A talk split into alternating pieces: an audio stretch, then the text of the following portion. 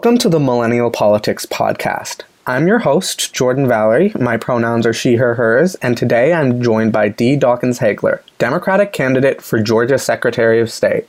So glad to have you on. Thank you, Jordan. It's so great to be on with you today. Yeah, thanks for coming. So, for starters, could you tell us about your background and what brought you to run for Georgia Secretary of State? Well, I'm glad you asked that, Jordan. So, so let's start off with politics. So, I was an elected official from May of t- 2008 until January of 2017. I served in the Georgia General Assembly as a state rep. Played around in politics for quite a while as far as running campaigns just motivating different people to run. And so then I got into the electoral uh, office myself, and then now I'm running for Secretary of State. So you're the first Secretary of State candidate we've spoken to. Most people don't know who their Secretary of State is, or perhaps even that each state has their own Secretary of State. Could you tell us about the role of the Secretary of State? Okay, great. I'm glad you asked because it's not a sexy position or, you know, a real um, position that people talk about, but it's one of the most important positions that you have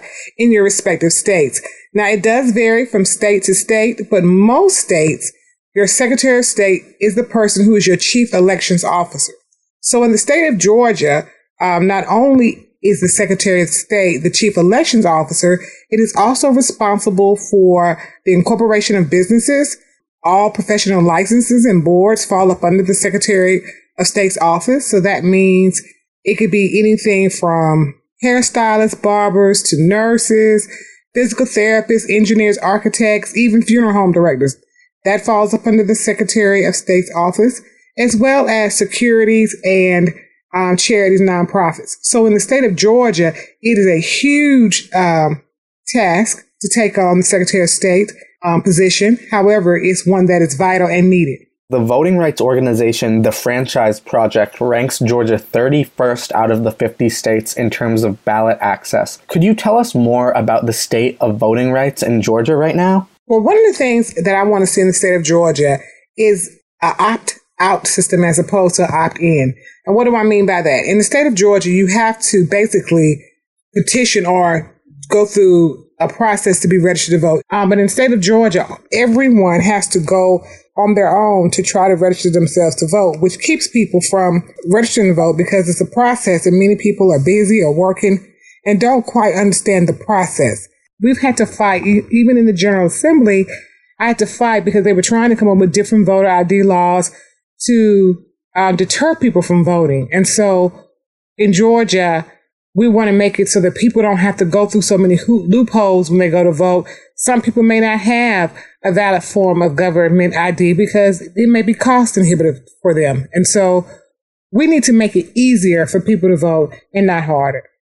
So, why is it so difficult to vote right now? Why are these barriers in place in the first place? Well, I think in Georgia and many, in many places in the South, barriers are in place because people, the people who are in control right now, they understand that the demographics are changing. And as the demographics change, uh, they're trying to maintain power. Certain people try to maintain power. And so as the demographics change with more younger people voting, um, more minorities moving into the states, you, to keep certain people from voting. Last year in the state of Georgia, 591,000 people were purged from the voting rolls just at one time. Now, the reason, the rationale that was used was, well, some people moved within their county um, and didn't give us proper notice, or they had not voted in three years. Now, why is that problematic? Well, there are some people who only vote every four years for a presidential election. So if you have purged them from the voting file only because they hadn't voted in three years, then you are potentially disenfranchising someone who may only go every four years to vote. So that's very problematic. So, if the legislature is working so hard to suppress the vote, what can the Secretary of State do while they're in conflict with the legislature and potentially the governor? Well, actually, this particular thing, this particular purging of voter files, that was done by the Secretary of State's office. That wasn't even a legislature legislative function. Now, the Secretary of State had determined whether or not those people would be uh, purged from the role because technically um, Georgia law used to have it that if you did not vote in two cycles, which could have been eight years or however they want to determine cycle, but it would not have been three years. So arbitrarily, the Secretary of State office decided to do that.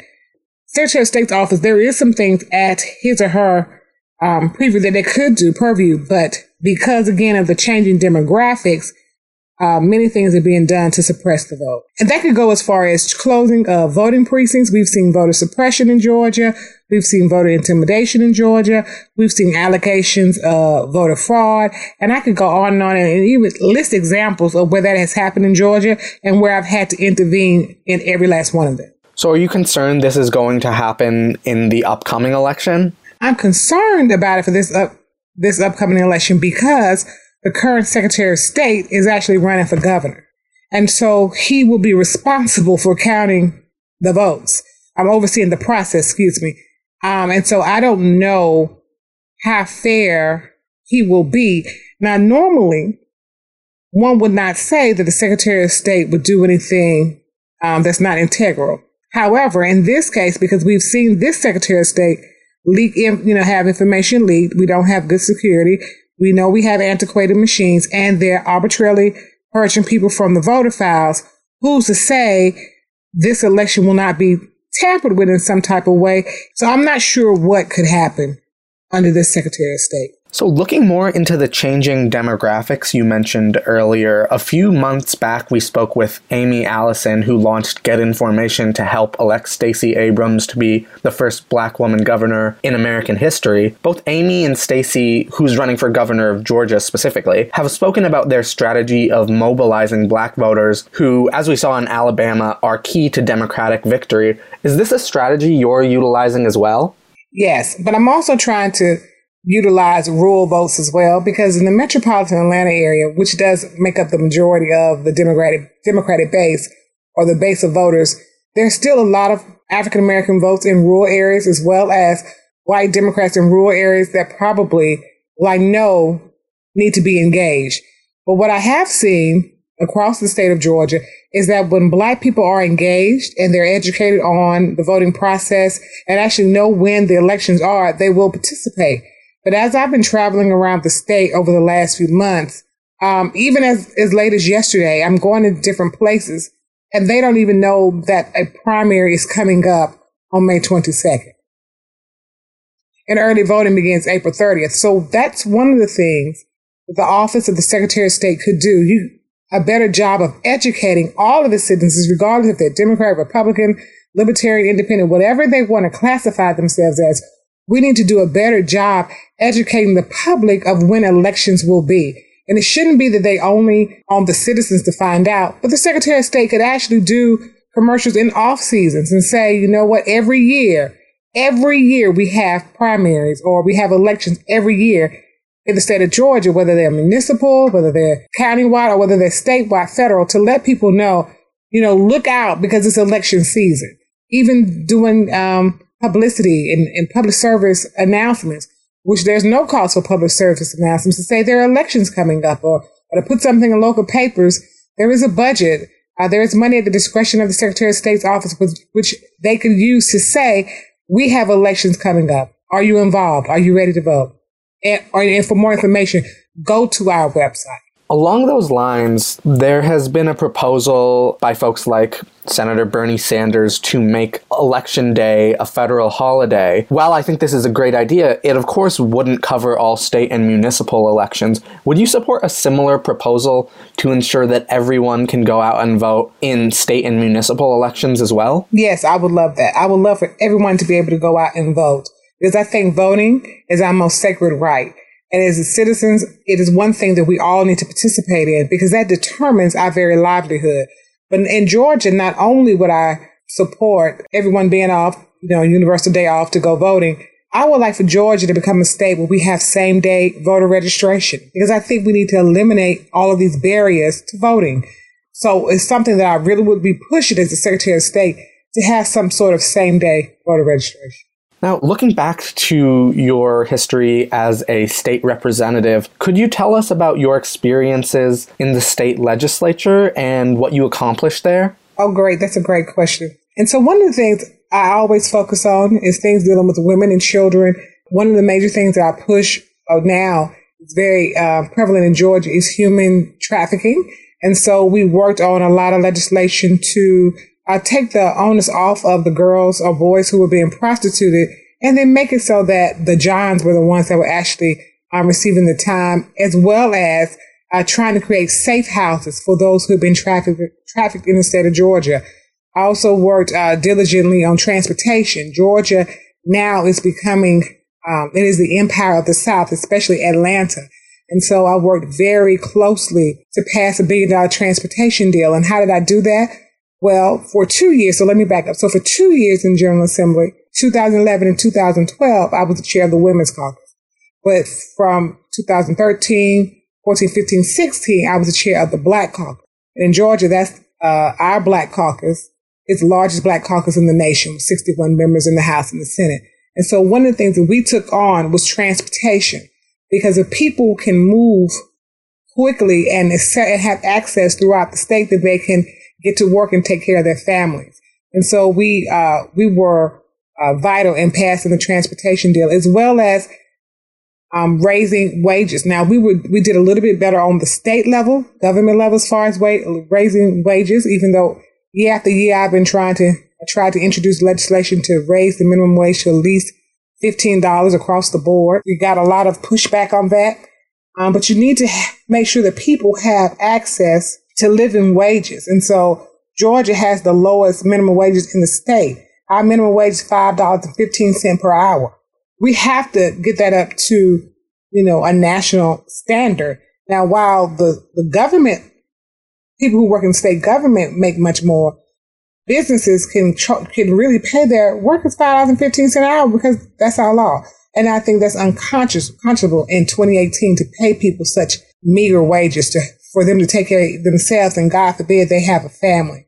Uh, one of the things that we also worked with was uh, removing the box from the job applications where it said whether or not you had been arrested.